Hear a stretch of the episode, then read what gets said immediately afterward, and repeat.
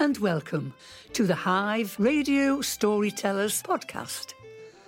This episode is part of our series of monologues, Lowdown on Lockdown, as told by the fictional community of The Close in South Shields. Dunk, number six, The Close.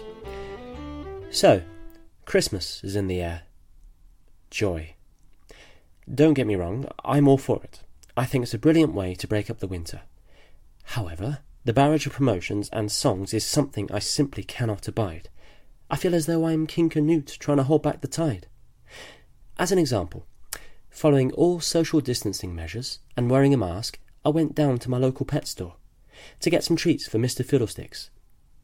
That's my dog, by the way, only to be greeted at the shop entrance by Santa's little helper, namely Julie, the shop assistant, dressed as an elf, complete with ears and everything.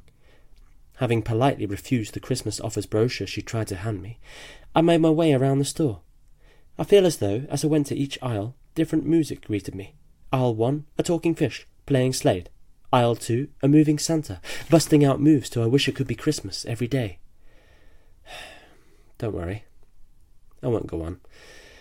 Needless to say, I was glad to get home. Hmm, that brings me to my neighbours.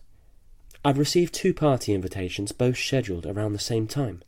One from Hannah at number three, and one from Nellie at number five. Funny, I still don't know their surnames. If truth be told, I'd rather go to neither. It's a nice gesture, but it would mean extra work on my part, having to provide a suitable present, having to seem interested when people tell me their life stories. And no doubt I won't be able to bring Mr. Fiddlesticks with me. But then if I don't go, I'll seem rude and disingenuous. Oh, look. Nellie knitted Mr. Fiddlesticks that pink and yellow number, for which I've never really cared for. Plus, if I go to her party, I'm sure anything I say will end up a street gossip. She's not called Nellie the Natter for nothing. Then again, if I go to Hannah's, I feel certain we'll end the evening in her hot tub. Firstly, I can't think of anything worse. Also, there's the thought that if I have to strip down to my bathing costume, oh, goodness me. I'm not exactly body conscious, but them seeing me this way would probably engender gossip that again would end up part of street conversation. Oh, choices, choices. I'll tell you what. Here's what I'll do. I'll tell them I've taken Boris' advice to heart. You know, the bit about not meeting in groups bigger than six.